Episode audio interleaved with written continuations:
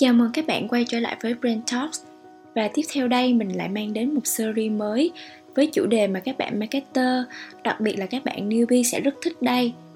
Series mang tên Passport to Marketing đây là series được chia sẻ từ các anh chị có nhiều năm kinh nghiệm trong ngành nhằm giúp các bạn có được tấm vé thông hành để bước chân vào thế giới marketing mà không phải bỡ ngỡ và có thêm thật nhiều kiến thức. Hy vọng là các bạn đừng bỏ lỡ bất cứ số nào trong series này của Brand Talk nha. Đầu tiên, chúng ta sẽ cùng tìm hiểu chiếc passport đi tới client qua sự gặp gỡ với chị Lê Hồ Mỹ Duyên, nguyên trưởng nhãn hàng X-Men. Trong tập này, chị Duyên sẽ giúp các bạn trả lời ba câu hỏi rất là quan trọng. Và đó là gì?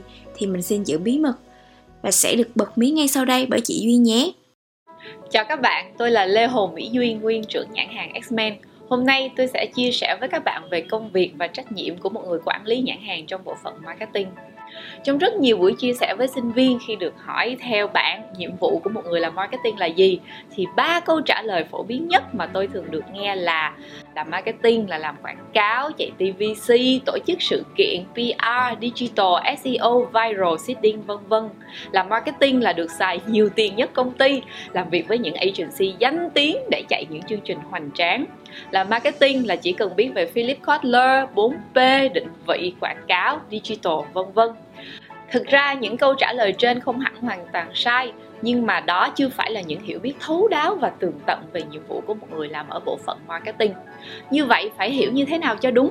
Trong video này, tôi sẽ giúp các bạn làm rõ ba câu hỏi cơ bản. Là marketing là làm gì? Làm marketing là làm với những ai? Và làm marketing thì cần chuẩn bị gì? Chúng ta hãy bắt đầu với câu hỏi đầu tiên là marketing là làm gì?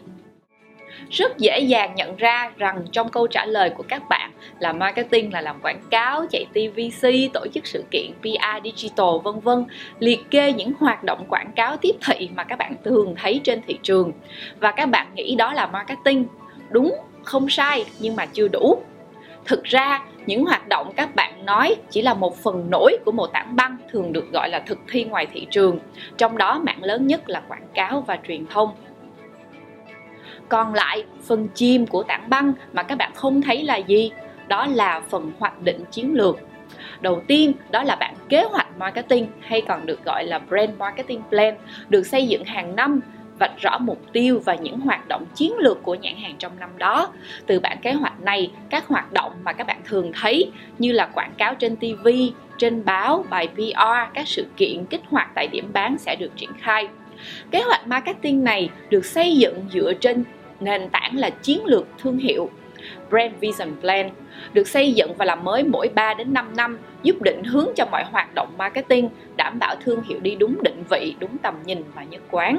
Cuối cùng, kế hoạch marketing và chiến lược thương hiệu đều được chi phối bởi hai nền tảng quan trọng và cũng là phần chìm sâu nhất của tảng băng, đó là kiến trúc thương hiệu Brand Architecture và cốt lõi định vị Brand Key Positioning.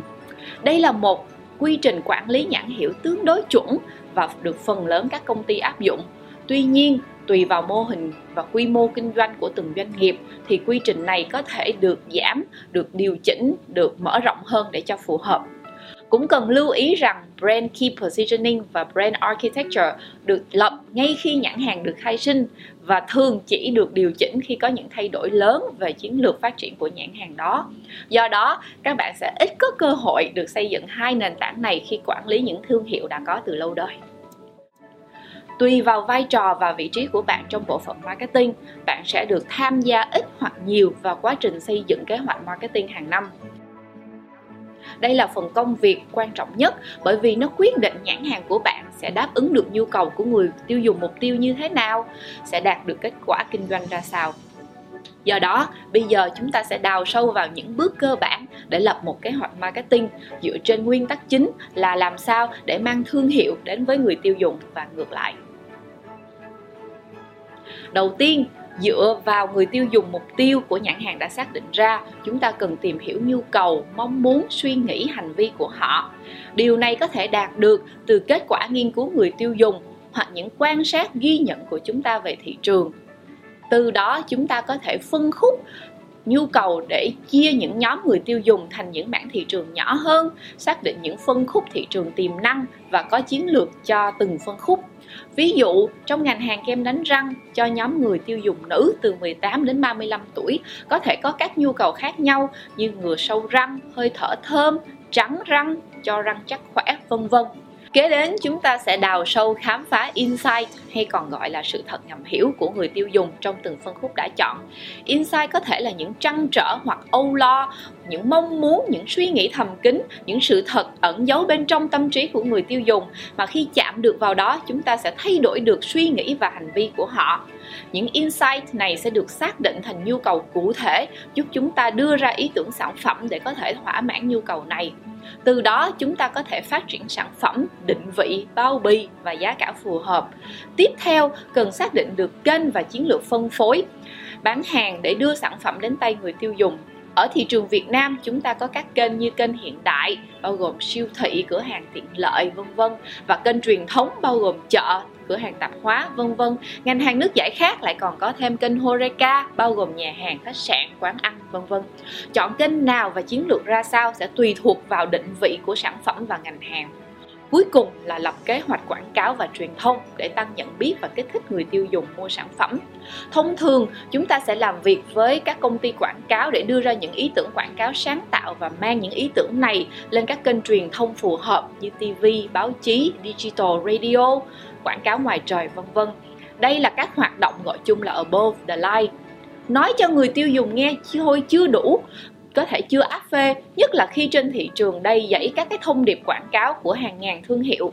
Chúng ta có thể tổ chức những hoạt động kích hoạt thương hiệu below the line, như phát hàng mẫu, tổ chức sự kiện, khuyến mãi quan hệ công chúng, vân vân, để tạo điều kiện cho người tiêu dùng có cơ hội trải nghiệm thương hiệu, dùng thử sản phẩm, từ đó củng cố, thúc đẩy quyết định mua hàng của họ.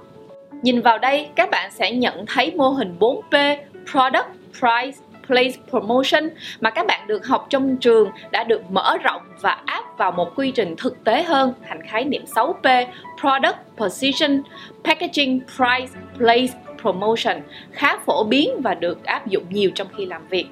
Trên đây là tất cả các bước để lập một kế hoạch marketing hoàn chỉnh mà tôi tin là rất nhiều các bạn sinh viên có thể biết nữa bên dưới, nhưng ít ai để ý đến bữa bên trên. Đến giờ là lúc phải biết tất cả. Từ quy trình này tôi muốn chia sẻ 7 nhiệm vụ chính của một người làm marketing, 7 nhiệm vụ với những chỉ số đo lường rất cụ thể như sau. Đầu tiên là là một người marketing là người phải chịu trách nhiệm về hoạch định chiến lược định vị, cốt lõi thương hiệu, xây dựng tầm nhìn của thương hiệu trong dài hạn và kế hoạch marketing hàng năm. Thứ hai, không chỉ lên kế hoạch marketing cũng phải chịu trách nhiệm về việc thực thi các hoạt động truyền thông và kích hoạt của nhãn hiệu ngoài thị trường để giúp nhãn hàng tăng trưởng hàng năm. Mục tiêu tăng trưởng còn phải được đảm bảo qua việc đổi mới sản phẩm và phát triển sản phẩm mới. Thứ tư, tài sản quan trọng nhất của marketing chính là giá trị thương hiệu, hay còn gọi là brand equity, của nhãn hàng mình đảm bảo sức khỏe của thương hiệu brand health qua các chỉ số như độ nhận biết, dùng thử, mức độ trung thành, mức độ dùng thường xuyên và các điểm số ở những đặc tính thương hiệu cốt lõi. Nhiệm vụ thứ năm là điều mà ít các bạn nghĩ đến, doanh số bán. Nhiều bạn nghĩ marketing không phải chịu trách nhiệm về bán hàng. Điều này không đúng.